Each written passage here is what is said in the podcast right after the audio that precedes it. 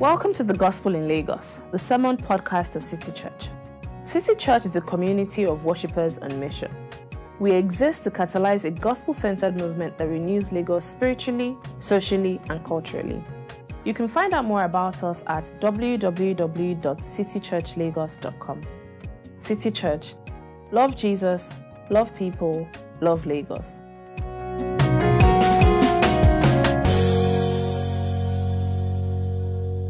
After these things, that God tested Abraham and said to him, Abraham. And he said, Here I am. Then he said, Take now your son, your only son Isaac, whom you love, and go to the land of Moriah and offer him there as a burnt offering on one of the mountains of which I shall tell you. So Abraham rose early in the morning and saddled his donkey, and took two of his young men with him, and Isaac his son. And he split the wood for the burnt offering, and arose and went to the place of which God had told him. Then on the third day, Abraham lifted his eyes and saw the place afar off. And Abraham said to his young men, Stay here with the donkey. The lad and I will go yonder and worship, and we will come back to you. So Abraham took the wood of the burnt offering and laid it on Isaac his son. And he took the fire in his hand and a knife, and the two of them went together. But Isaac spoke to Abraham his father and said, My father. And he said, Here I am, my son. Then he said, Look, the fire and the wood, but where is the lamb for a burnt offering? And Abraham said, My son, God will provide for himself the lamb for a burnt offering. So the two of them went together. Then they came to the place of which God had told him. And Abraham built an altar there and placed the wood in order. And he bound Isaac his son and laid him on the altar upon the wood. And Abraham stretched out his hand and took the knife to slay his son. But the angel of the Lord called to him from heaven and said, Abraham, Abraham. So he said, Here I am. And he said, Do not lay your hand on the lad or do anything to him, for now I know that you fear God, since you have not withheld your son, your only son, from me. Then Abraham lifted his eyes and looked, and there behind him was a ram caught in a thicket by its horns. So Abraham went and took the ram and offered it up for a burnt offering instead of his son. And Abraham called the name of the place, The Lord will provide. As it is said to this day, in the mount of the Lord it shall be provided. Then the angel of the Lord called to Abraham a second time out of heaven and said, By myself I have sworn, says the Lord, because you have done this thing and have not withheld your son, your only son, blessing I will bless you, and multiplying I will multiply your descendants as the stars of the heaven and as the sand which is on the seashore and your descendants shall possess the gates of their enemies. In your seed, all the nations of the earth shall be blessed because you have obeyed my voice. So Abraham returned to his young men, and they rose and went together to Beersheba, and Abraham dwelt at Beersheba. This is the word of the Lord. Good morning once again everybody. Good to see you. Welcome to City Church. If you are new uh, this morning, I'm trying to get that protocol right. But if you're new, you need to come back next week, okay?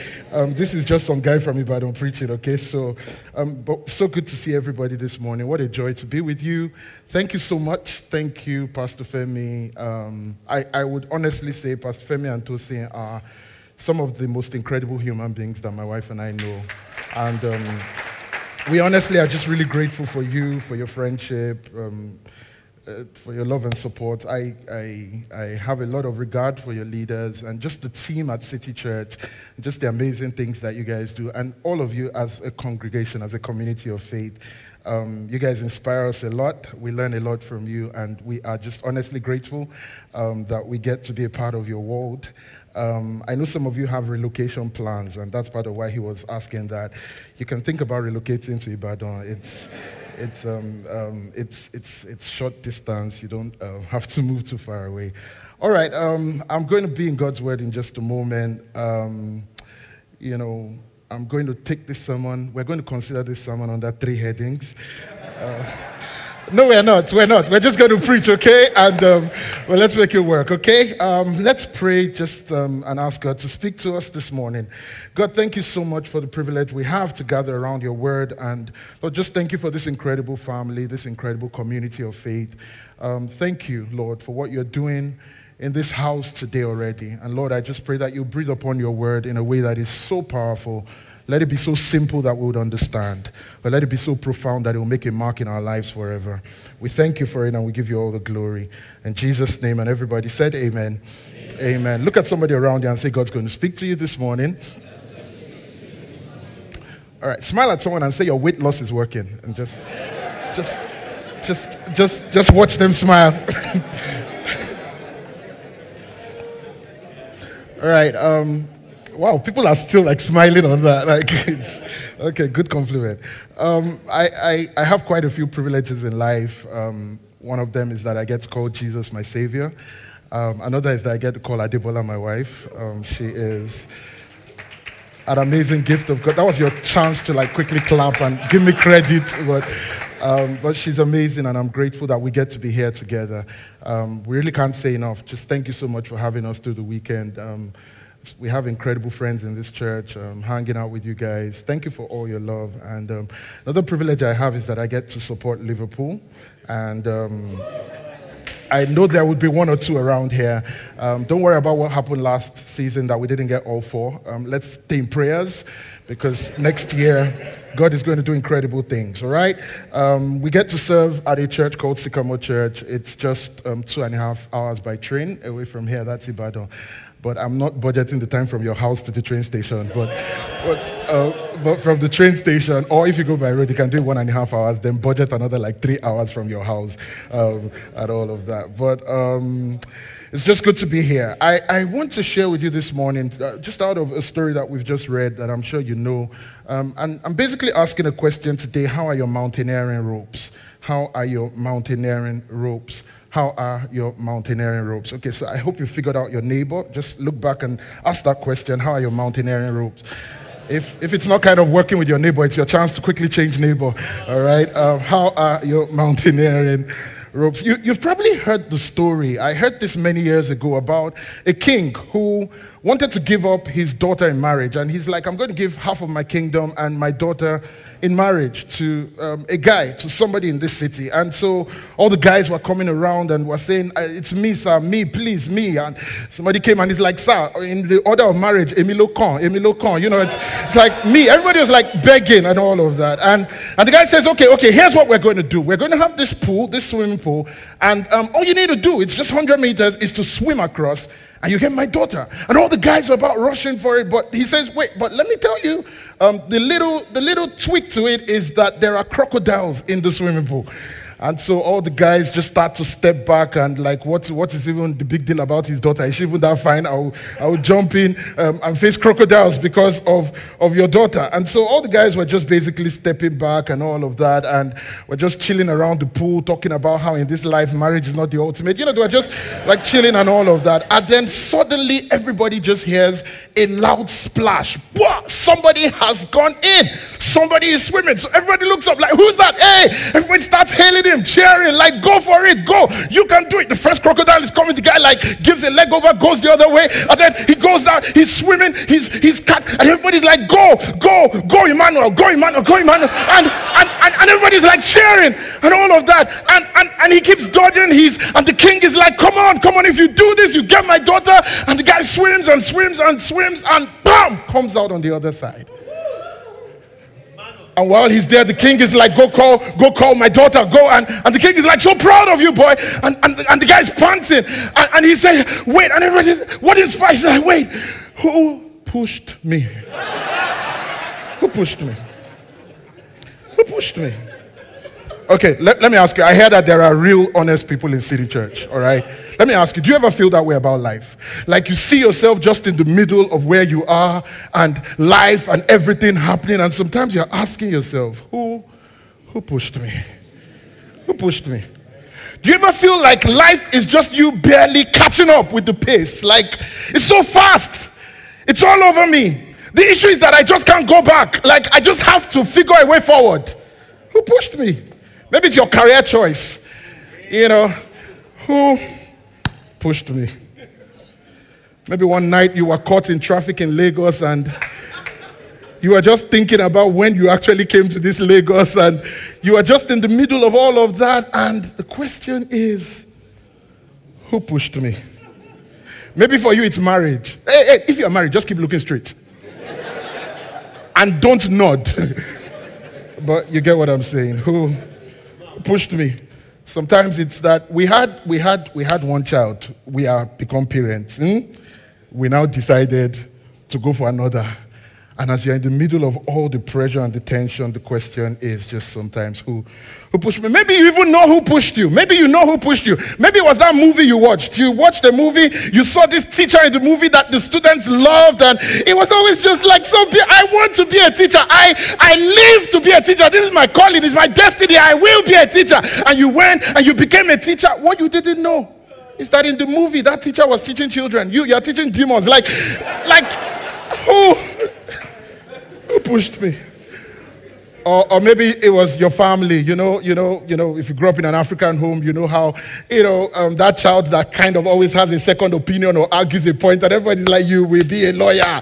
You will be a lawyer. You'll be a lawyer." And you are so excited about the law. They were calling you the law, the law, and you are like, "Yes, I will be a lawyer." And you are like, "As a lawyer, I will sue, yeah." But you didn't know law school will roast you like suya. And who who pushed me? Who pushed me?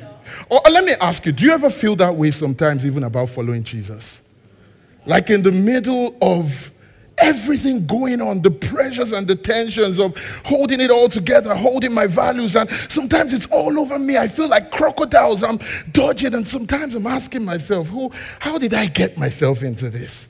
You simply just came to church, you joined community, you know, you were just all over. Like, every, and, and, and, here you are growing, you're so excited. And sometimes as the pressure starts to mount and, you know, just growing, you, you were here some weeks ago lifting your hands and praying, God, use me, God, use me. Just, just use me. I just want to be used of God. Lord, use my life for your glory. Use my life to tell your eternal story. You were just, and then three weeks later, you're like, I feel used.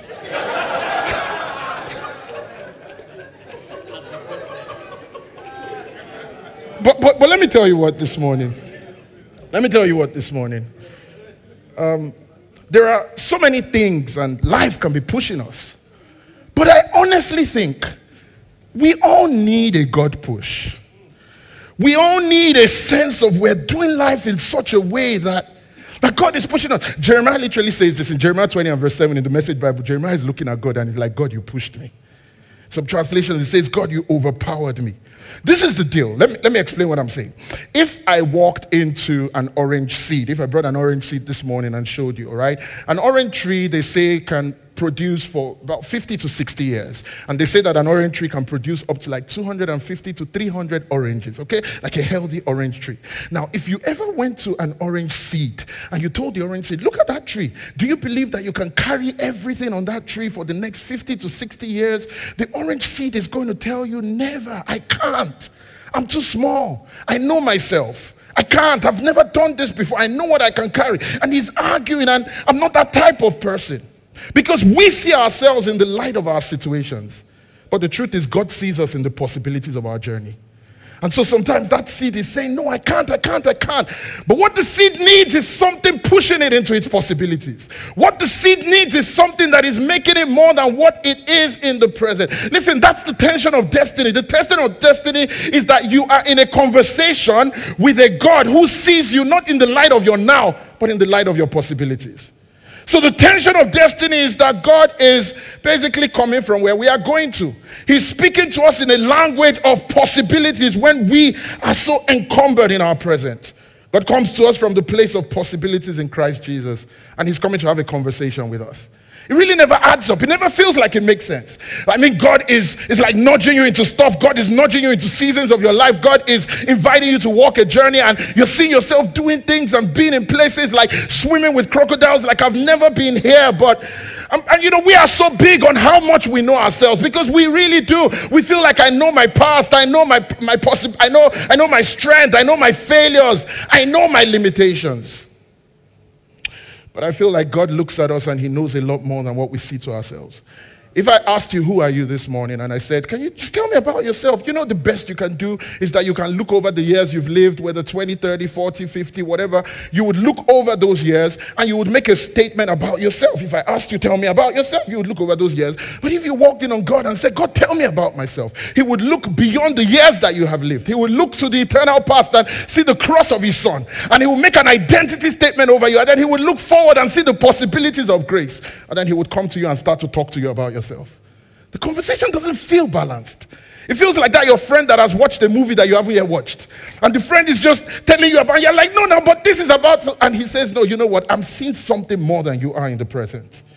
We all need God to be pushing us. I don't know about you, but I don't want to live my life institutionalizing what I know about myself. I don't want to live my life, you know, institutionalizing my smallness, my, my failures, my past, where I'm coming from, what I've done before. I don't want to live my life institutionalizing and building monuments around my, my smallness. I, I want to be surrendered to a sense of God can push me. This is why being a Christian is not, first of all, about defending your agenda, it's about a life of surrender. Being a Christian is not, first of all, about, you know, what I know and, and me just being around God to like get my way with God. I think being a Christian is, first of all, about surrender. At its very base, being a Christian, being a Christian is about surrender. When we come around God and we lift our hands in worship, when we live our lives, when we, when we, when we come around a sense of God is in the room, God is in my life, I think it propels a sense of surrender. Worship is not just about, oh, I encountered God. Worship is about, I surrender to God. It's about, I lay down myself in the face of the greater. Worship is not just the encounter between humanity and divinity. Worship is the surrender of humanity to divinity. It's humans realizing who we are and realizing who God is. Amen, anybody? Amen. So, really want to have a life where we are comfortable with, with that sense of being nudged, being pushed into something more, of obeying God and following Jesus in the adventures of difference, the adventures of surprise, of I never saw this coming. Let me, let me, let me advise you this morning. Let me advise you free of charge. Let me say something. Um, we think a lot about our faith as a pursuit of certainty. We feel like faith is to bring us to a place where we are so certain we are so sure. But I think one of the most beautiful elements of faith that we look over is the ability to be surprisable. Like we think about faith as coming to that point where I am so certain and I know everything. But I, I think one of the most beautiful elements of faith, basically of walking with Jesus and of faith, is, is staying surprisable. It's allowing God to be so God that He has the right to surprise me. As I follow in trust and in obedience, it's allowing God to be God, that He has the right to. I didn't even see that coming. In my limitation, I didn't see that, but God is able to say, Look, I saw more than you saw all the while. I was working a plan that you weren't seeing all the while. I want to never lose the ability, the space to be surprisable. Because the tension is that God is coming from where I'm going to. And I want to stay surprisable in a conversation with a God who knows more than I do. As we come into our story this morning in Genesis chapter 22, I'll just pick it in verse 7, um, where Isaac is asking his father, and he's saying, um, Look at the fire and the wood. But, excuse me, but where is the lamb for a burnt offering? And Isaac is saying, I can see the fire, I can see the wood. But where's the lamb for a burnt offering? You know, if you if you met Abraham in the middle of his mountain climbing in Genesis chapter 22, and you just met Abraham here, and he's hearing Isaac telling him story, um, asking him questions, and I don't think this is where Abraham wants to be. I feel like Abraham would be looking around and see where obedience has landed me, see where following the plan has landed me. See where following Jesus, obeying the instructions, see where I am in this place of me facing questions that I don't have answers to. I find myself in a place of uncertainty. I'm on my way to kill my son. This was not the plan. This was not the plan. I feel like Abraham would tell you if you met him right in the middle of the mountain climbing, Abraham would tell you, I, I, I thought I was having a chill life with my son. I thought it had all come together. Yeah, we had had the seasons of longing and waiting, but think about it. Abraham, I think, had had a chill life with Isaac.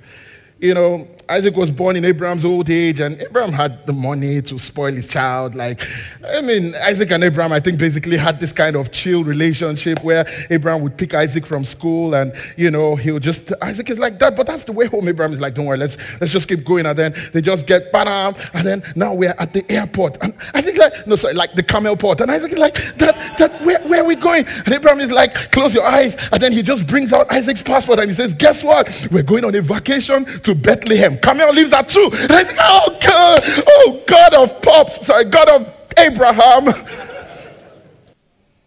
This is a, it's one thing to be in uncertainty because you misbehaved. It's another thing to be doing what's right and feeling like the situation is wrong. It's one thing to look around your life and say, Yeah, if I made better choices 10 years ago, but it's another thing to say, I've done all I know to do. I've done everything I know to do. This was me keeping the right values. This was me saying I'm honoring God, I'm putting God first. This was me refusing to compromise. And now I am facing questions that I don't have answers to. Honestly, Abraham would tell you disobedience would seemingly have been easier. It would have been easier to just disobey and not be in this. Like just silence that nudging of God that was pushing me to more, and you know, just not be in this. Um, settling for the ordinary would have been more convenient.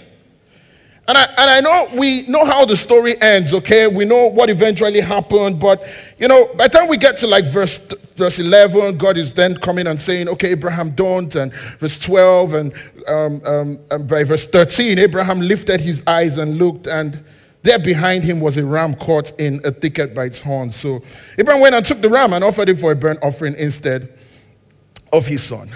What I want to do today is I really just want to speak to people who feel like you're in the middle of a mountain climb, who feel like as you look around life, sometimes you, you, you almost feel like, who pushed me into this? Like, here I am in the middle of the intensities of seasons and just dealing with so much all around me. People who feel the pressure of being human on a divine journey. You're just being human, you're just being you. You're, you're doing a God journey and you really just feel the intensities of it playing out on you. I want to speak to people who this morning find themselves living a life that, left to yourself, you would not have chosen this life. Sometimes you look at what you're waking up to every day and just the call of God that you're standing up to, to be that parent, to be that leader, to be. And if it was left to me 10 years ago, I would have run away from this. You know that's what you would honestly say. I want to tell you some things this morning, three simple things that I hope would really help you and encourage you today. I came with a word this morning to just strengthen people on their mountain journey to strengthen people in this thing of the ropes that you're holding and you are climbing on that mountain. I just hope that we can strengthen because Hebrews 10 and verse 39 says that we are not of them that draw back to perdition, but of those who believe to the saving of the soul. If anything, I don't want to be backing out on the story of what God is doing. If anything, I don't want the pressures and the questions of what I'm facing. And because Isaac is asking Abraham, where is the lamb? But then Abraham says, you know what, uh, you know what, maybe we should just go back. Maybe we should just call it quit. If anything, I don't want to turn my back on a journey of obeying Jesus, of a journey of being the man that God calls me to be. If anything, backing out is not an option. If anything, I want to see this through. If anything, I don't want to be in the middle of the pool swimming with crocodiles. I'm thinking about going back. If God is pushing me in a direction of my life, you know what? I want to be surrendered enough to be going on in the direction God is pushing me to. Amen, anybody? And so, three simple things that I want to encourage you around today. Let me look at somebody this morning and say, I'm going to see my God process through.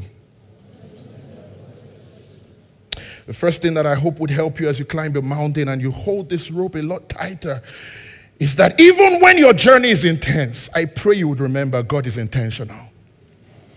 When your journey is intense, I pray you will never forget that God is intentional. We serve a God who is intentional, even in the most intense moments of our lives. Let me look at somebody and tell them that this morning that God is intentional about you. I don't want to be an Abraham that because I'm facing questions, I'm thinking maybe God has lost his plan or maybe God didn't see this coming because I have questions that I don't have answers for.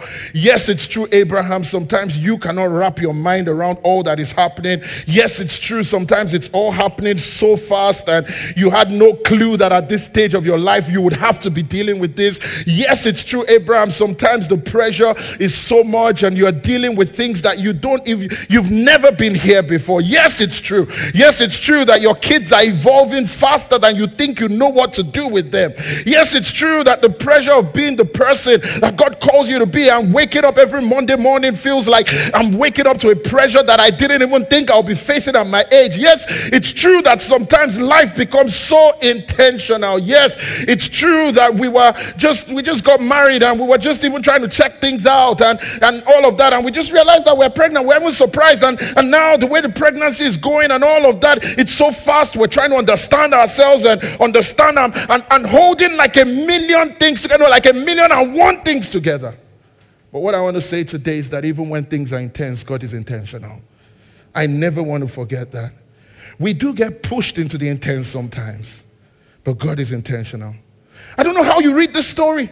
Do you read this story as, as just, oh, suddenly it's like, how do you read your Bible? Do you read your Bible as, as suddenly as, you know, ah, suddenly something just happened. Like God was not doing anything all the while, but suddenly something just popped up. Suddenly there was just a ram. Suddenly Abraham just knew what to do. Do you read this as a story of suddenlies or do you read this as a story of all the while God was at work?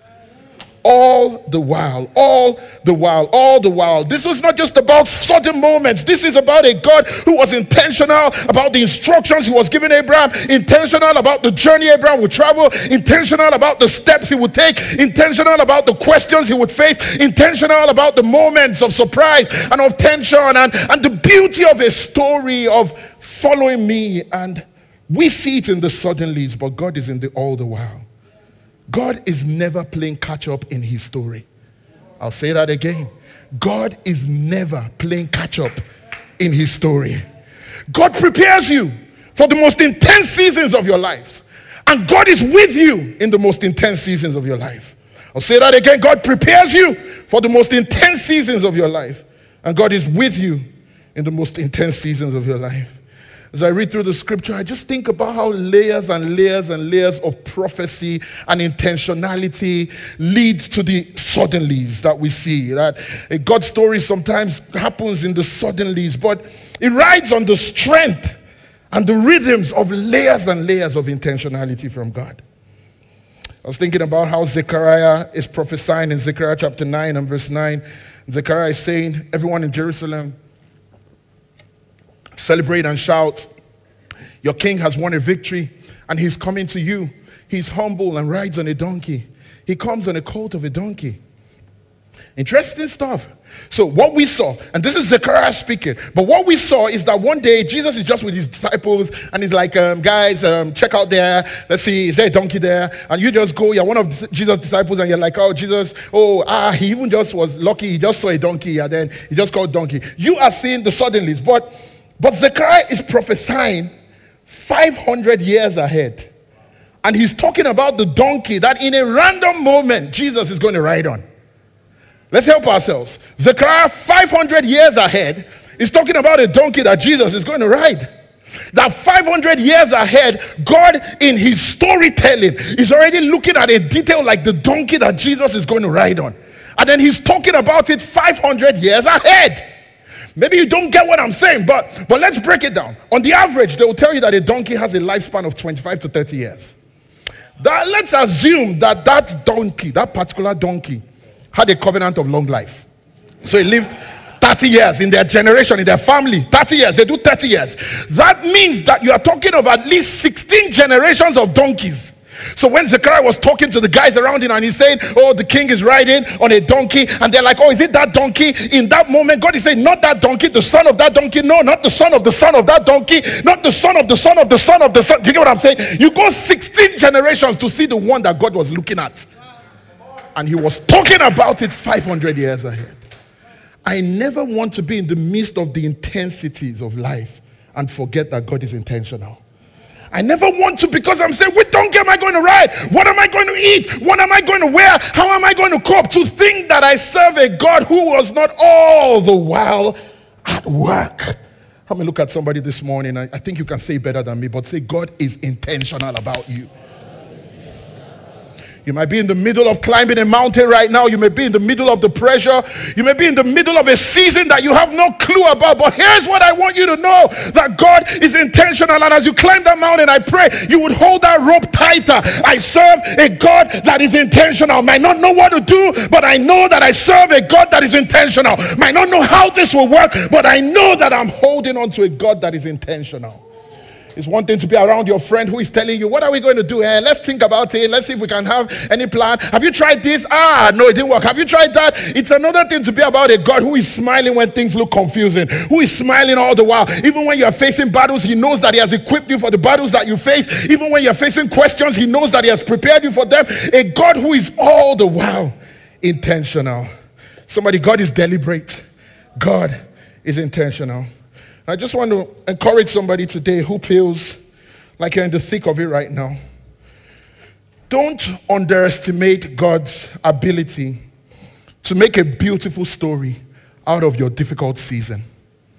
Don't underestimate God's ability to make a beautiful story Hey, here we are gathering around Genesis 22 this morning and talking about it as, whoa, what a story of faith. But man, Abraham lived it. I just pray that if I'm the Abraham in that story, I don't underestimate God's ability to make a beautiful story out of my difficult season. You know, the issue I have, I like telling stories, and but the issue I have is that sometimes I get stuck in my stories. So I have this thing I do with my kids, and you know, whenever I'm driving them to school, or we, we try to keep up with it every weekday. Um, we call it the episodes of Mr. Skuru Skuru. So we basically just have this story thing, and the truth is, Mr. Skuru Skuru is anybody I say he is, and you know, he has a wife called Mrs. Skila Skila, and they have three children. Their children are Bosco, Roscoe, and Moscow. All right, they have family friends. The Aderububus. The Aderububus have three children: Shege, Mege, and Wege. You know. And so basically, every day my children are like, Dad, today is episode 16. And I'm like, okay, in episode 16, so I tell a story of either Bosco's in town sports or, you know, and, you know, you, you know how you kind of see things that are happening with your kids and then you put it in the story. You know what I'm talking about? So I'm talking about how one day they went to the supermarket and Bosco was not listening to his daddy. And his daddy was saying, stop playing around. And Bosco didn't listen. And then Bosco hit down a rack of wine bottles and that everything broke. And so they wanted to arrest Bosco, but they had to pay for all the wine, but nobody in the family eat for one month. So, ah, my children. And then at the end, you're like, what do you learn from the story? So it's always so beautiful to see them having to come up with these lessons that are preaching to themselves. You get what I'm trying to say, right? And I, I love to tell the stories. And so many times I, I start out a story, I'm like, story, story, and they're like, story. And then I say, one day, Mr. Skuru Skuru. I remember one day my wife was next to me, and then I, I start, I'm like, they're like, that episode, whatever number they called it. And then the issue now is that I hadn't prepared any thoughts. So I'm like, okay, story, story. Um, Mr. Skuru Skuru went out. And then I'm telling my wife, hey, baby, I don't know what to say. I don't know where this story is going. So I'm like, Mr. Skuru Skuru went to their school. And I'm like, oh, baby, my me, my soul. Like, and I get stuck. And sometimes when I try to maneuver my way out and then I give one new detail, my daughter is like, but dad, in episode seven, you said that. I'm like, oh my God, I can't hold this story together. And I'm like, well, you know what? That's how that story is. Just take it. Just take it. Do, do, do you sometimes think that way about God? Like, Things are happening and maybe he's stuck and he just doesn't know how to connect the dots again. But, but, but listen, one of the things I never want to forget about God is that he retains the ability. Whether it's by his creative power, whether it's by his artistic ability, he retains the ability to make a beautiful story out of every difficult season that I walk. And sometimes I'm like, but God, I even made a mistake there. He's like, I retain the artistic ability to make your mistake a design. I retain the artistic ability to connect the dots in a story that I tell. Friends, I pray that as you hold the ropes, in the middle of climbing, you will just never underestimate God's intentionality about your life. The second thing I want to say this morning, I'm almost done. When I get to my third point, somebody will come on the keyboard, make it spiritual. but the second thing I want to say this morning is that Listen, everybody. First of all, God is intentional. Secondly, there is another side of this mountain that I climbed. there is another side to the mountain that I climb. There is another side to the mountain that I climb. Here's how I like to think about it Abraham is climbing up on one side, he's enduring the climb. Sometimes it just feels like I'm facing questions what's happening, all of this going on. Isaac, and, and this is not where I plan to be, who pushed me into this, and all of that. But, but here is what is happening on the other side God is orchestrating the journey of a ram, and that ram is getting hooked, such that at the right time, when Abraham gets to the place of obedience, when his obedience is complete, at the right time, the provision is waiting. Don't tell me it was a suddenly. I feel like as Abraham was taking one step on, on his side of the mountain, God was taking the ram one step up. Abraham takes one step on this side of the mountain, the ram takes one step. The issue is that many times you are on the climb side and that is on the blind side. Amen. And so Abraham takes one step, the ram takes one step. And God knows that the ram needs to get hooked. It needs to get hooked. So God orchestrates the bush growing, the thickets getting stronger, so that the ram will not shake his head away and go. He needs to be a little stronger. Randomly, one guy was there. He went to go and pee. God allowed him to to strengthen the growth of the, you get what I'm trying to talk about and such that when the climb side is fulfilled the blind side is unveiled. And what I want to say today friends there is another side to the mountain you climb. I know all you see right now is my climb side. All you see is my obedience. All you see is me putting God first. All you see is the effort I'm putting over my kids. All you see is what is happening at work. And it feels like, is this all this story is about? No, I just came to remind you there is another side to the mountain that you climb. There is a blind side to your climb side. There is another side to the mountain that you climb. For every step of obedience that you take, God is orchestrating a journey. You may not see it right now, it may not be in front of your eyes right now, but I pray you will live with the faith and the confidence that my God is faithful. And for every step that I take in a journey of obedience to God, there is another side to this mountain. What if you could get an aerial view and see everything together? What if God could just elevate your perspective and on an aerial view you could see Abraham coming up here? And the ram coming up there. What if you could have better perspective to your life today? What if you could see what would it do to Abraham if in that moment it was not just about the steps I'm having to take, but about a journey that God is orchestrated? What would an aerial view do to your life? What if you could see that the provision was already made? What if you could see that the biggest questions on your heart about the next 10 years, God already has the wisdom for them? What if you could see that your biggest fears are already settled in Jesus? What would it do to your vibe every day? What would it do to you every waking morning that I'm just going to the house of God? But you know, the Bible says, serve the Lord with gladness. And I think it's so intentional because sometimes if we're not careful, we will serve God or we'll do what we need to do, but we'll do it with madness. We'll do it with, with, with sadness. You get what I'm trying to say? But the Bible says, serve the Lord with gladness. What will it do to your perspective if you were not just on the climb side, but you know that there is a blind side to this journey?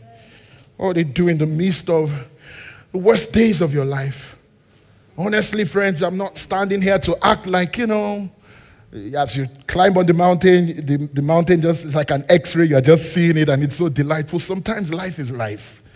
Sometimes we are honestly facing questions that hit us deep. And Isaac is asking Abraham, Where is the lamb? And I honestly, if it was something money could buy, I'll do it. If it was something my wisdom could do, I'll do it. But I just don't even know what to do about this. This is entirely beyond my space. But I want to encourage somebody today who feels like my head is just buried in the intensity of the season that I'm in. I want to encourage you today. There's another side to this mountain. And in a God story, every climb side has a blind side to it. There's another side to this mountain. There's another side to this mountain. Maybe you feel discouraged today. The effort I'm putting out over my kids, the, you know, I just don't even feel appreciated. I don't feel recognized. I don't feel like, you know, just those human feelings catching up with you. Today, I just want to remind you there's another side.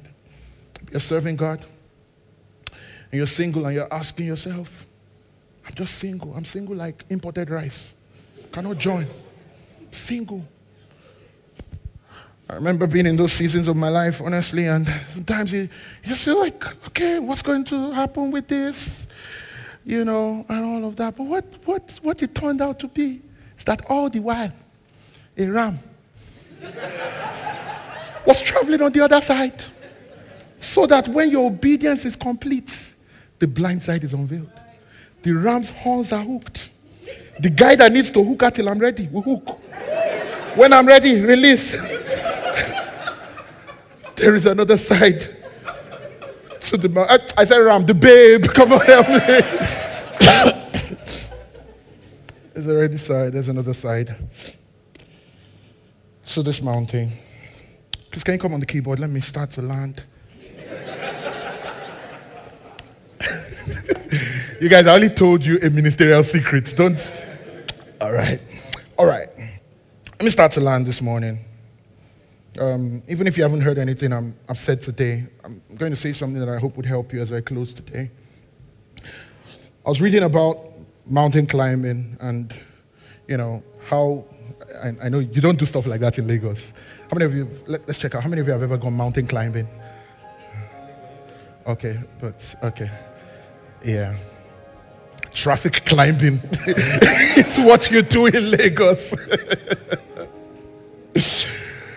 but I was reading, I was reading, I haven't either, by the way, just, but I was reading about how, um, you know, usually people can go mountain climbing in a group and they would have what they call a lead climber. And what a lead climber does is that, because maybe you're asking, um, how how do mountaineers get the rope up? You know, and then they start pulling it. How do they get it up? You know, and so basically, a lot to be said about that. But what happens is that a lead climber um, can go ahead. And what a lead climber will do is that he would anchor, he would anchor on, he would find a place, whether a rock or something strong enough, and would place an anchor, all right, such that a rope is then attached to that. And everybody climbing after now starts to pull after the lead climber, if you get what I'm trying to say.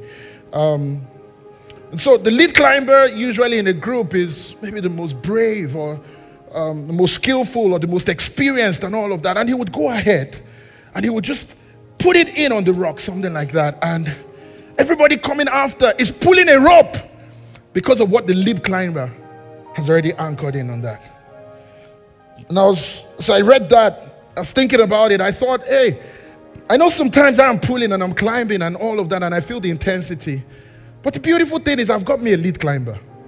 I've got a lead climber who, 2,000 years ago, took a cross up a hill. And as he took that cross up the hill, it was intensity, it was it was everything. It was the pain, it was the pressure, it was feeling forsaken, it was being betrayed, it was being abandoned. But he took that cross up the hill, and it wasn't even just like a nail thing that he put in the rock, but he put that cross down and he died upon it. And as he stretched himself out wide and poured out his life for me and was raised back to life by the power of the Holy Spirit. I feel like in that moment, he's making a statement for us that you know what, you are pulling your rope in this season of your life, but you can be pulling it anchored to what he has already done on that cross. And I was thinking about the beauty of knowing that I can be traveling my journey and I know I am facing things right now and I am facing the pressure right now. But you know, the beauty of traveling my journey knowing that I have a lead climber. And listen, he's not just an example for me, he's an empowerment for me. He's not just, oh, this is what I did and you try and do it, but he's the empowerment in me to do what he did. And he says to me, pull your own rope and you can come closer, you can pull it, you can climb. You can. You can. And so, like Isaac in Genesis chapter 22 and verse 7, I think Isaac is asking a question that maybe we need to listen to again. Isaac is asking a real prophetic question right there. Isaac is saying, Look, the fire and the wood, but where is the lamb? Where is the lamb? Maybe at the end of the day, in the most intense seasons of your life, what you need to be asking is, Where is the lamb? Where is the lamb? Where is the lamb? Maybe the search of all humanity at the end of the day is where is the lamb? Maybe what we need to see when we don't know what to do and we have questions and we're facing pressure, maybe what we need is that we need a revelation of who Jesus is to us that so often in climbing we get so we get so encumbered into the pressures of what's here and we're asking where is my uncle? Where is my friend? Where is the person that was to be here? Where is the provision that was to come? Where is what i thought i would have at this stage of my life? Where is the reward for my work? Where is the appreciation people were to give me? But i pray today that in the midst of your intensity what you are asking is where is the lamb because if I can have a revelation of who Jesus is to me, it redefines the journey that I travel. In that lamb, I see his cross and I see one who went up, who climbed that hill ahead of me. I made a sacrifice in which I can be drawing every day. And friends, honestly, we would feel the weight of human feelings, we would feel the intensity that it brings. But today I pray as we can lift up our eyes and say, Where is the lamb? Thankfully, for us, he's not a lamb that we are looking to and is lost. Because Isaac is asking, Where is the lamb? But the scripture closes in Revelations with, Worthy is the lamb. That he is revealed, and we can be saying in our journey, Worthy is the lamb. He's not far away from the realities of what you walk. I just came to encourage somebody today. He's not far away from the realities of what you walk. Don't let the intensities of what you are facing take your eyes off Him. Don't let the intensity of the season of your life take your eyes off Him. He is a very present help in your time of need. Don't let the intensity of life and of the pressure and of what you thought you had planned and of what you were trying to hold together, don't let it take your eyes off Him. Eyes on the Lamb, eyes on the one who calls me to this, eyes on the one who knows my frame and pushed me into that river. And I know I'm swimming with crocodiles, but listen, He knows you. He foreknew you. He knows you right now, and He knows the plans that He has for you, and He knows what He's bringing it to. Eyes on Jesus. Eyes on Jesus. Maybe in all of this, as you're pulling, you're saying, Where's this all going? Where's this all headed? You know, sometimes you just think about the next five years of this. Where is this all headed? Is this just going to be some mountain climbing thing that just tires me out? The beautiful thing is knowing that we have a lead climber who has gone ahead of us, friends. And because he has gone ahead of us and made a statement in the ultimate of the journey that we walk, this is a journey of hope. This is a journey of hope. You just need to wake up every Monday morning and know this is not just another hustle, hold it all together. This is a journey of hope because what I am pulling towards at the end of the day is where my lead climber has gone for me. This is a journey of hope. This is not a mere hustle. This is not a mere hustle. Stay keeping my head above the water, avoiding the crocodiles. This is a journey of hope. I pray that you go out on Monday morning with that vibe. It's a journey of hope. It might be intense, but God is intentional. It's a journey of hope. There's another side to my mountain. It's a journey of hope. That Jesus has gone ahead. He has felt the intensity. He didn't just sweat, his sweat came out as blood. The, the, the, the gruesome intensity of all of this. And he laid down his life in it. So that as I pull my ropes, I know that I'm pulling towards an ultimate of hope in who Jesus is to me. So today I just want to encourage everybody hand stronger, hand stronger, hand stronger on your mountaineering ropes. Don't let go. Don't just run around the hustle, running Monday to Friday. Hand stronger. God is intentional. Hand stronger. There's another side to this mountain. Can you help me this morning? Look at somebody. Say, God is intentional. There's another side to this mountain. God is telling a story. God's stories are beautiful. God has the right to tell a beautiful story out of your most difficult season. Hand stronger. Let's pull again towards who Jesus is. When you feel like your heart is fainting, all I'm longing for is a fresh revelation of Jesus. When I feel like I can't take it one more day, all I'm longing for is a fresh revelation of Jesus. I'm so glad that I can come to a gathering of God's people and I don't just come here for the feel or because it's Sunday. I come here because I need where is Jesus? Where is Jesus. I need to see him in the gathering of God's people. I need that revelation to strengthen my heart as I take every one more step of my life. Amen. Amen. Thank you for listening to the Gospel in Lagos. We pray you've been blessed by this message. To learn more about City Church, visit www.citychurchlagos.com. City Church. Love Jesus, love people, love Lagos.